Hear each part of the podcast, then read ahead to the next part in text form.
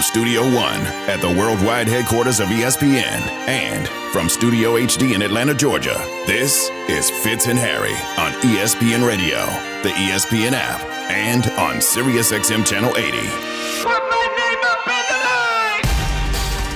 Every day it becomes more clear that there is one way to know how Lamar Jackson feels, and it's simply to follow him on Twitter in a world where we've been saying we want to hear from Lamar, we want to hear from Lamar, we want to hear from Lamar. For the second straight day, we get the direct truth from his eyes, direct from his mouth, direct from his thumbs on social media. The question is, what's it mean? Fitz and Harry on ESPN Radio, the ESPN app, Sirius XM channel 80, and your smart speakers. Just tell them, hey, play ESPN Radio. Harry Douglas, Jason Fitz, presented by Progressive Insurance. And look, there are three sides to the truth my side, your side, and uh, the actual truth, right? Like we all know that everybody has their own views on the Lamar Jackson situation, whether it's the Ravens and the way they see negotiations, and then Lamar, the way he sees it.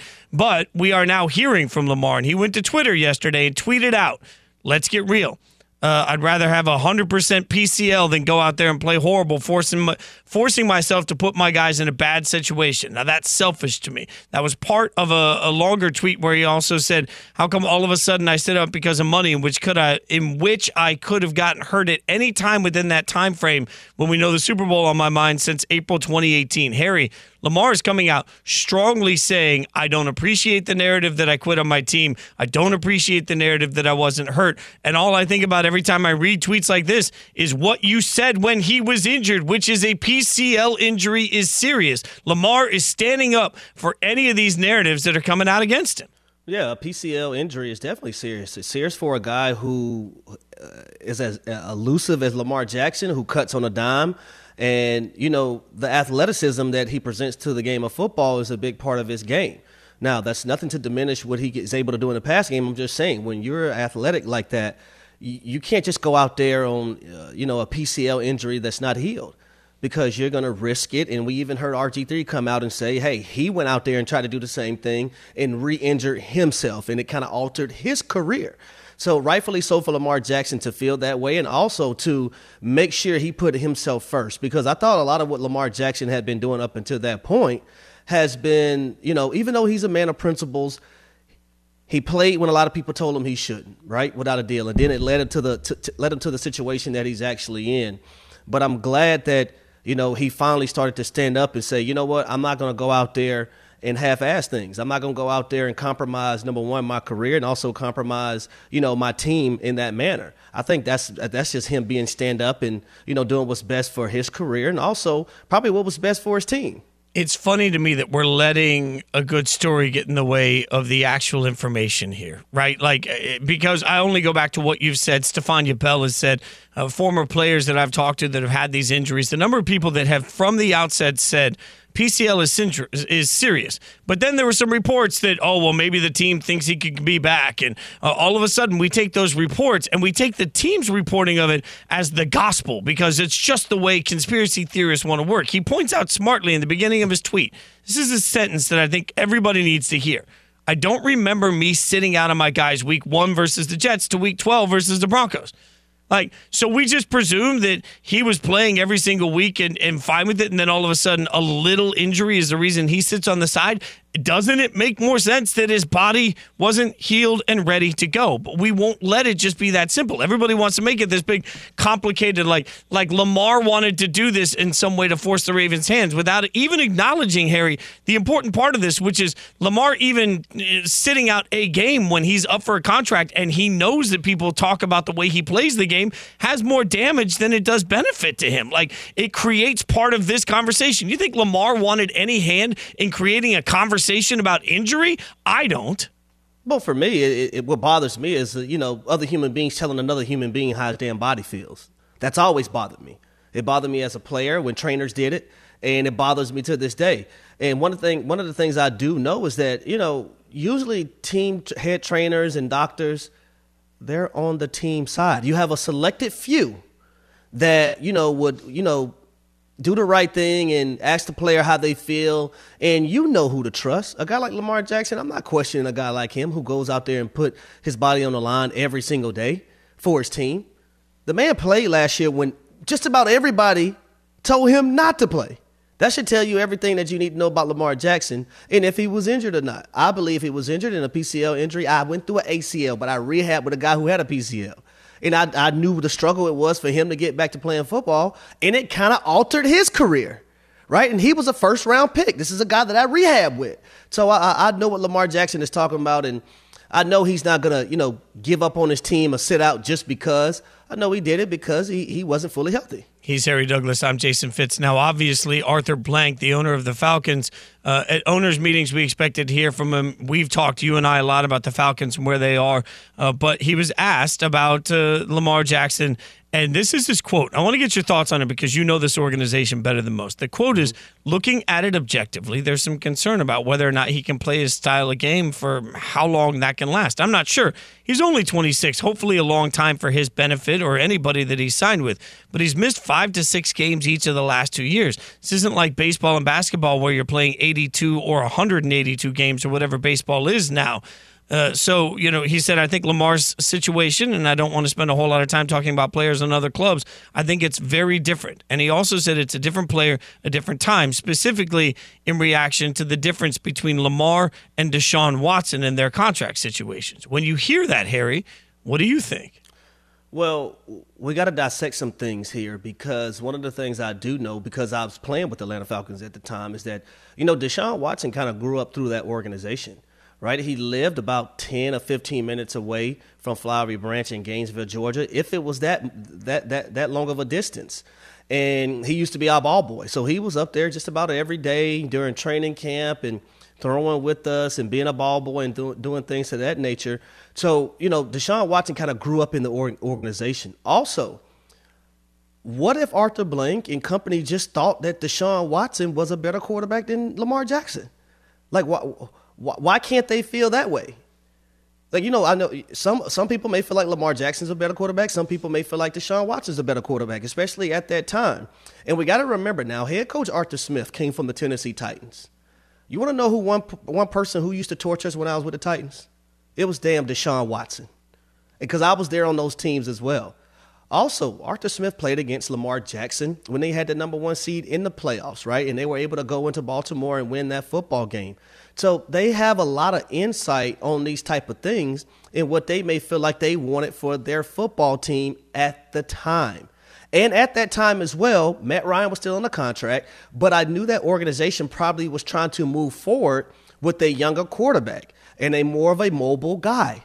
Right now on the roster, they have Desmond Ridder, who they believe in, who is also a mobile guy. So circumstances are, are, a little bit different but I think what Arthur Blank is saying there is that maybe they thought Deshaun Watson was just a better quarterback. Which, by the way, isn't the end of the world. Like, that's no. one thing that has been pointed out smartly by some of our insiders when I've talked to them off the record and just tried to get more insight. The number of times I've had smart people that you and I both respect and work with say, hey, making it as simple as collusion, for example, is oversimplifying a very complicated issue there are different reasons why different teams may not be interested in Lamar. Can I uh, understand why nobody would be interested in him? No. Does that make any sense to me at all? No.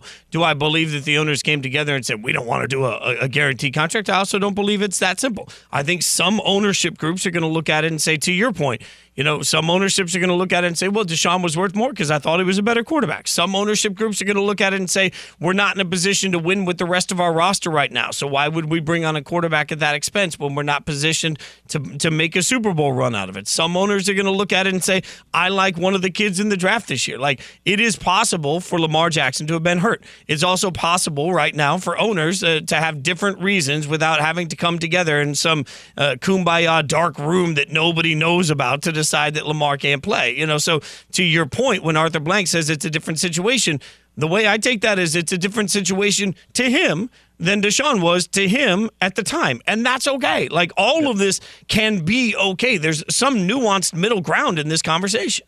No, and you may have some organizations as well that may feel like Lamar Jackson is the better quarterback than Deshaun, than, than, than Deshaun Watson is. But you can't tell somebody, you know, the way they're feeling about a certain situation because you don't know the ins and outs unless you're in the room every day with them. And you just laid out some things right there, Fitz. Right? You laid out multiple things. I laid out multiple things within the Falcons organization and how they may be feeling. It, it's all a matter of what your thing is and, and how, how it is at the time. You know, Harry, it just it hits me when we talk about this stuff. Like we want to oversimplify some of it, and it's all very complicated. And think about how many times we've been wrong about Lamar whether it's whether Lamar will come back and play. And then we were wrong. So many people were wrong about whether he would play last year. So many people, I think, right now were wrong about the level of injury he had. So many people, nobody had a clue that he made a trade request. We've been wrong no, about Lamar. Nobody thought he could be a quarterback in the National Football League. I mean, hardly anybody thought. You're right. Like all we have done as a media group and his fans have been wrong about Lamar every stinking time. And I think that trend started again this morning because one of our biggest experts had a take on first take that I think is absolutely wrong about what could happen for Lamar next. You'll hear it. We'll react to it. Fitz and Harry on ESPN Radio and Sirius XM Channel 80. Lamar Jackson just laid down the gauntlet. He's not coming back. And this is him publicly sharing his unhappiness. I don't know how Lamar ever goes back to play for the Baltimore Ravens.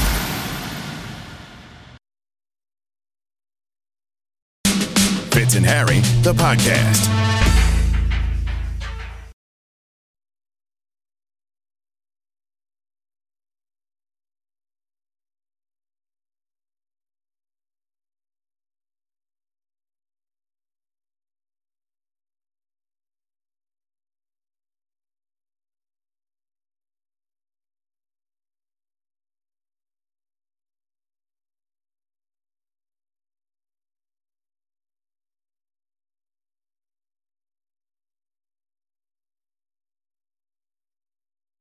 Lamar Jackson tweeted that he requested a trade from the Ravens on March 2nd in a series of tweets.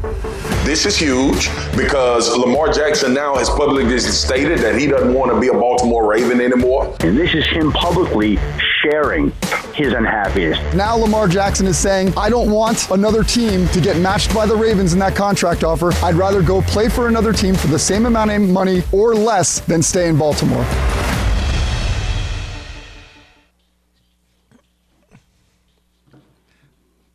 Sometimes I struggle to figure out why we just won't take the words people give us and run with them. We just presume that they must not actually mean what they say. And I felt that way this morning while I was screaming at my TV during first take. It's Fitz and Harry on ESPN Radio, the ESPN app, Sirius XM, Channel 80. Harry Douglas, Jason Fitz. We're presented by Progressive Insurance. HD! Superstar this morning on First Take. By the way, looking uh, ever so delightful for Dress for Success Wednesday today. You've got like the Dress for Success, but also the Dress for Rock Stardom from the uh, from the jacket. It is looking. Uh, what? How did Liam describe it? It looks uh, fly. Fly was was got it the was black buttons to go down with the shirt. Uh, Everything look. custom too. We got see my little name in there. No, Oh, you, you, know what? Name I, in there, baby. I, I, I, say, look at that. Mm, still looks like he could get out on the field and play. I uh, I went full Ellen DeGeneres today. Uh, it's it's the sweater with the shirt and the tie under it. I used to wear this on the road all the time, and it was jokingly called my Ellen look all the time. Sweater, you know, rolled up sleeves, little like tie it. action. You know, it's like casual, but still dressing for success. Uh, you were dressed for success and looking oh so proper on first take, uh, where the conversation came up of what the future looks like. That's when for the Ravens and Lamar. That's when Keyshawn Johnson from Key, uh, Keyshawn J. Will and Max said this about the Ravens, their relationship with Lamar, and how it will all play out. When you got your guy in house, you don't let him leave, no matter what the situation is, because at the end of the day, if somebody was to exercise that that option and say, "Hey, we're going to give you 240 million we're going to give the Ravens two first round picks, and we're going to fully guarantee that money for you. Guess what the Ravens going to do? Okay, all right, we'll we'll do it. We love you, Lamar. next thing you know, Lamar's going to be walking through them gates at training camp with the coach arm around him, laughing and giggling, and they're going to be talking about, see, I told you we would get it done. You know I love you, man. That is the way these things go. Harry, give me your first take reaction to that. Well, my thing is is that the Baltimore Ravens had ample time to make sure Lamar Jackson didn't go anywhere. Like how many times do you have a unanimous MVP award winner? Right? And he won that award in his second year in 2019. Now, he was eligible for an extension after the 2020 season. So you had after the 2020 season, You had after the 2021 season. You had after the 2022 season to sew up Lamar Jackson before Deshaun Watson got his deal. Right? But for some odd and apparent reason, the Baltimore Ravens didn't want to do that. So now they're in this situation where Deshaun, excuse me, where uh, Lamar Jackson potentially wants a guaranteed contract, something equal to or better than Deshaun Watson. That's not his fault. That's not his fault. You had an opportunity as an organization, and I think that's a lot of uh, one of the points that a lot of people are missing here. The Baltimore Ravens, as an organization, had an opportunity. Guess who? Guess who did do it though? The Buffalo Bills did it, didn't they? Mm-hmm. With Josh Allen. The Kansas City Chiefs did it with Patrick Mahomes, right? So if you felt like Lamar Jackson was your guy, why didn't you do it?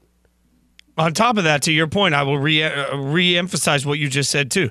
The first chance they had to do it was before Deshaun ever got his new contract. So yes. they could have gotten ahead of all of this guaranteed money conversation. The other part of it, though, like to me, I don't understand what people aren't hearing about Lamar being very clear he doesn't want to be in Baltimore.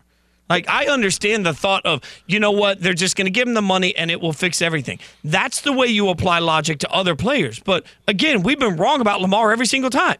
And Lamar at this point has made it very clear he feels disrespected through this whole process. He feels devalued through this whole process. He's made it abundantly clear he doesn't want to play for the Ravens. He's also made it clear he's pissed off about the way they've turned the conversation to him quitting on his team. You think money fixes that? No, money doesn't fix that level of feelings. Like money didn't fix that level of feelings long term for Aaron Rodgers. It ain't going to fix that level of feelings short term or long term for for uh, Lamar Jackson. So in my mind, this presumption that there's any amount of cash they can back up that's going to make him say, you know what, guys, it's all water under the bridge. What have we ever gotten the indication from Lamar from that he would act that way even if they pay him? He doesn't want to be a Raven. So the presumption that it suddenly comes together and everybody's happy totally forgives and forgets that Lamar's told us clearly he doesn't want to be there.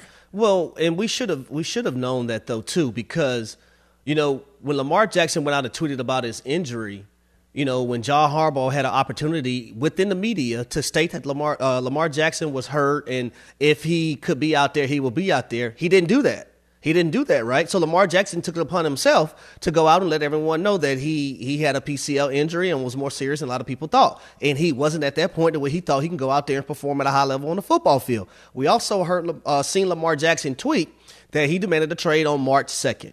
And lastly, Lamar Jackson sent a tweet to the fans thanking them. I, I, I don't understand how people think that Lamar Jackson is going to go back to the Baltimore Ravens organization.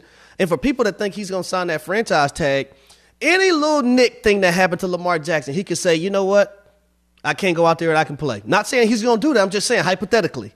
With $32 million, now the Baltimore Ravens have to pay. And I will also say he doesn't have to sign a franchise tag.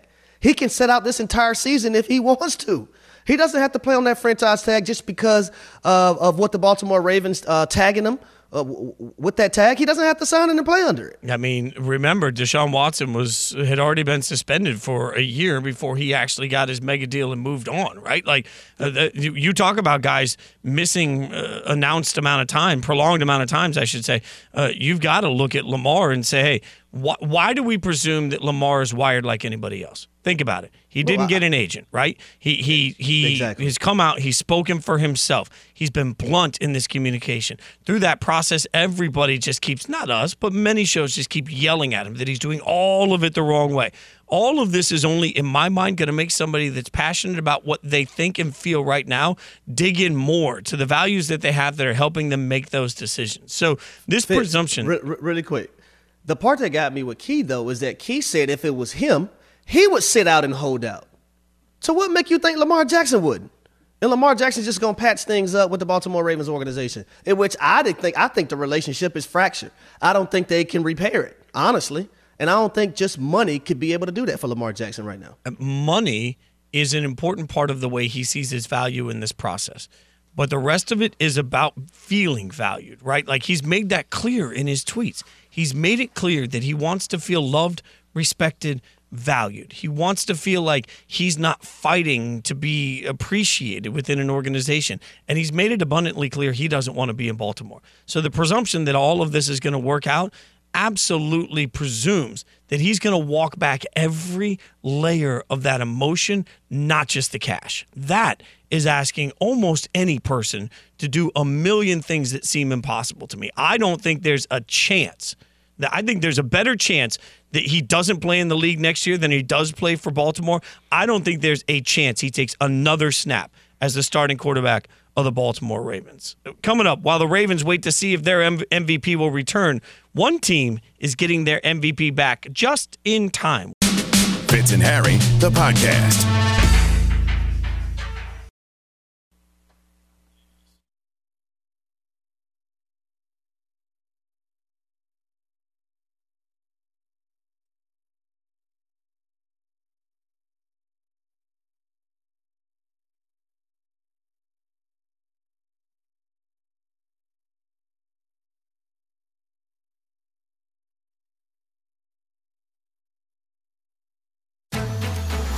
Philadelphia 76ers are fighting for the top overall seed in the postseason, while the Dallas Mavericks are in a battle for a postseason berth. And they go head to head in a critical showdown in Philadelphia tonight. Coverage begins at 7 Eastern on ESPN Radio and on ESPN. You can also listen on the ESPN app and on SiriusXM Channel 80.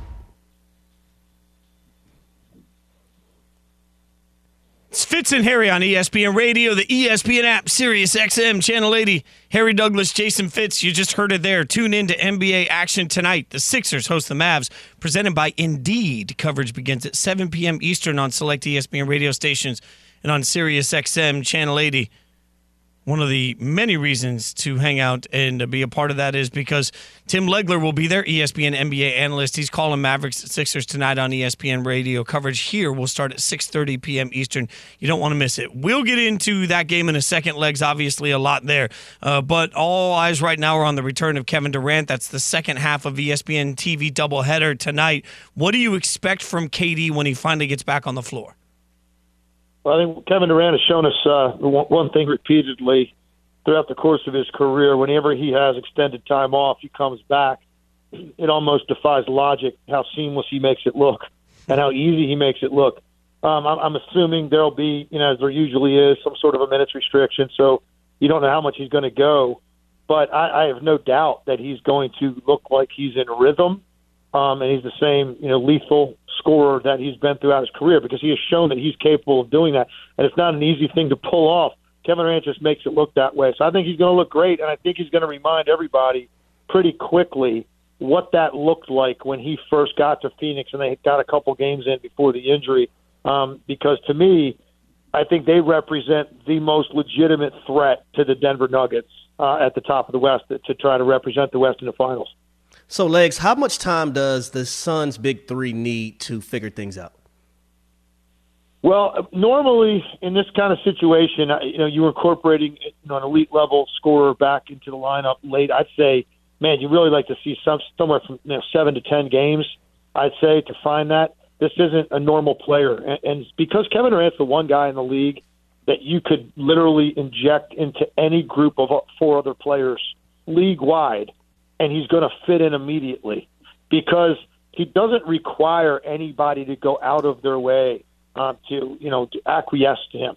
He just goes out there and says, "You know, you do your thing. I'm going to be fine doing mine because I can score from anywhere on the floor and I can do it efficiently." So he's just never been a guy that required you to dramatically change what you're doing offensively. He will he will take it upon himself to make sure he does what he has to. So I don't think they need nearly as much time. Look, there's seven games left on their schedule. That's enough time for Kevin Durant, and it won't even take that long. I think by like you know two or three games of this, I think everybody's going to be understanding exactly what kind of threat the Suns represent now that you're getting him back. So legs make me smarter because in the West I feel like there's a yeah but on so many of these teams. How do you actually figure out who you can trust in the West? That's a great one. That's a, that's that's the money question right there because I look at all these teams as being incomplete versions of themselves. I mean, you go right up and down the line, all of these teams have issues. You know, and you look at Sacramento as, the one team that has had incredible health. I think their top six scorers have only missed 17 total games. I mean, that's just unheard of in, in today's NBA. When you look at the top of these rosters and the top guys in the rotation, you know, and then start doing the math on a number of games missed, the Kings are in a separate category. So that's the one team that we kind of do know who they are, what they are. The problem is the barometer by which we're gauging them, like these other teams, we don't know what they are. And that means it's harder to even predict what Sacramento's ceiling is going to be. What if what if Sacramento, you know, in the first round gets Phoenix? you know, that's that's possible. So now this great year that they had, the reward that you get as being a three seed is to potentially get bounced in the first round by the Phoenix Suns, who just added Kevin Durant. So, and you go up and down, they're all like this. Clippers obviously missing Paul George right now. The Golden State Warriors don't have Andrew Wiggins, and you know they've had a they've had just a wild roller coaster ride all season. Defensively, not nearly as good as they've been. Minnesota's still in the mix. They're, they just get Karl-Anthony Towns back after a long absence. The Lakers have had all kinds of time missed with with LeBron and AD. We're still wondering, you know, are they can they slap it together here late and make a run? Um, and then, of course, you got Memphis and everything they dealt with with Ja Morant. And, and, and even though they played well without him, that is a guy that you got to incorporate back, and it changes things because he's got the ball all the time. So all of these teams have questions, and so to answer your question, it's tough for a guy like me to be able to figure that out. It has been all year, but I'm hoping to get at least some semblance of rhythm for these teams as we get ready for you know the start of the playoffs uh, to have a better idea of how this is going to play out. But guys, it's going to be a weird year. You've got teams capable of winning the Western Conference that are going to be playing on the road in the first round. a lot of dangerous teams like the Clippers, you know, like potentially Phoenix, Golden State, the Lakers all these teams are very dangerous for these top seeds to have to play. So it could be a very wild ride in the early rounds in the West. We have the Mavs uh, versus the Sixers tonight. Uh, Legs, you, you got to tell us, man, what is going on with the Dallas Mavericks? Talk to us. Yeah, I mean, I, yeah, I think they're a team. Everything, everything you read is, is kind of accurate. I, I think the one thing I would add on top of the defensive issues and, you know trying to find the chemistry between Luka and Kyrie, I think they lack leadership on the floor. And, and Luka Doncic is one of the best players in the league.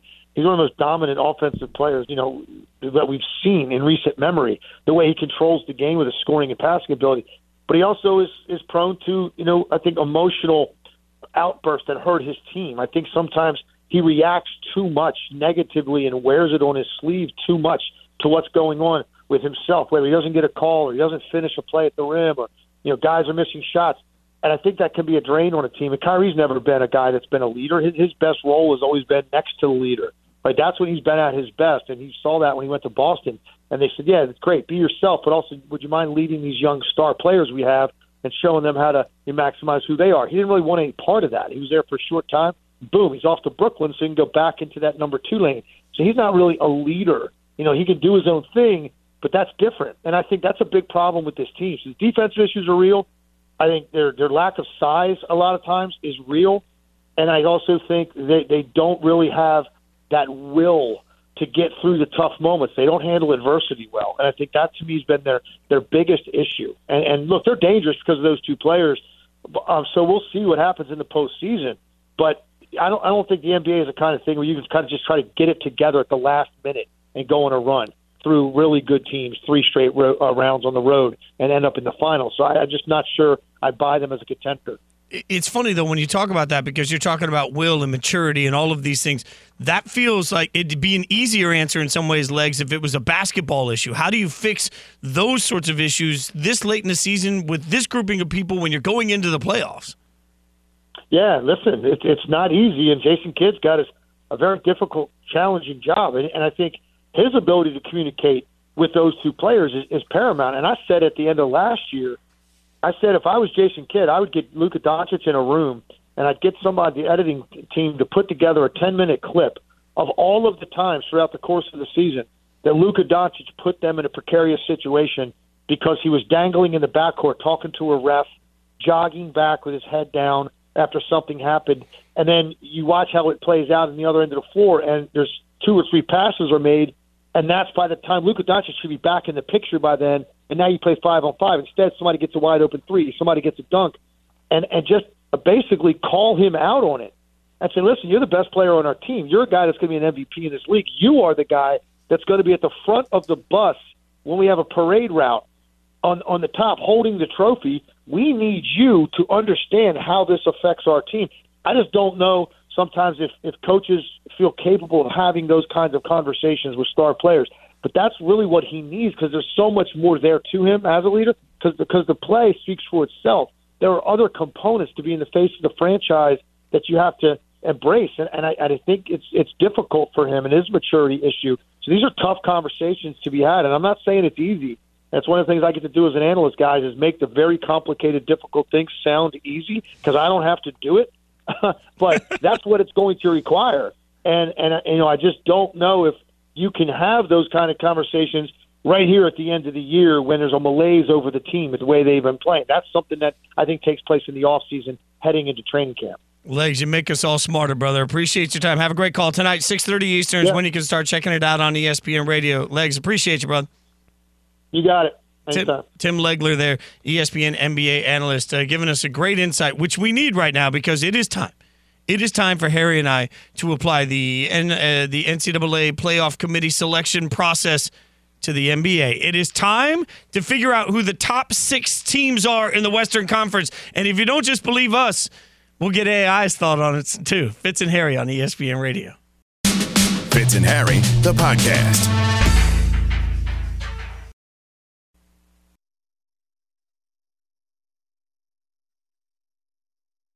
Who's in and who's out? It's a, a secret committee. Find out now from the Fitz and Harry Selection Committee. It's been a minute since we brought the selection committee back to the world, but it felt like it was time. It's time because right now, nobody can figure out what to make of the wild, wild west in the NBA.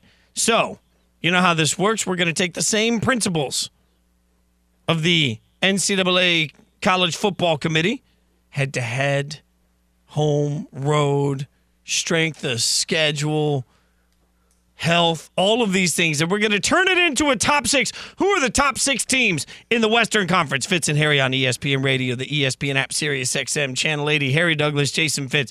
This is just for the West. We're not even including the East in this conversation. We are just trying to figure out who the top six teams in the West are. You guys will get to chime in on this in a little bit too. Triple eight say ESPN 888-729-3776. Give us your top six.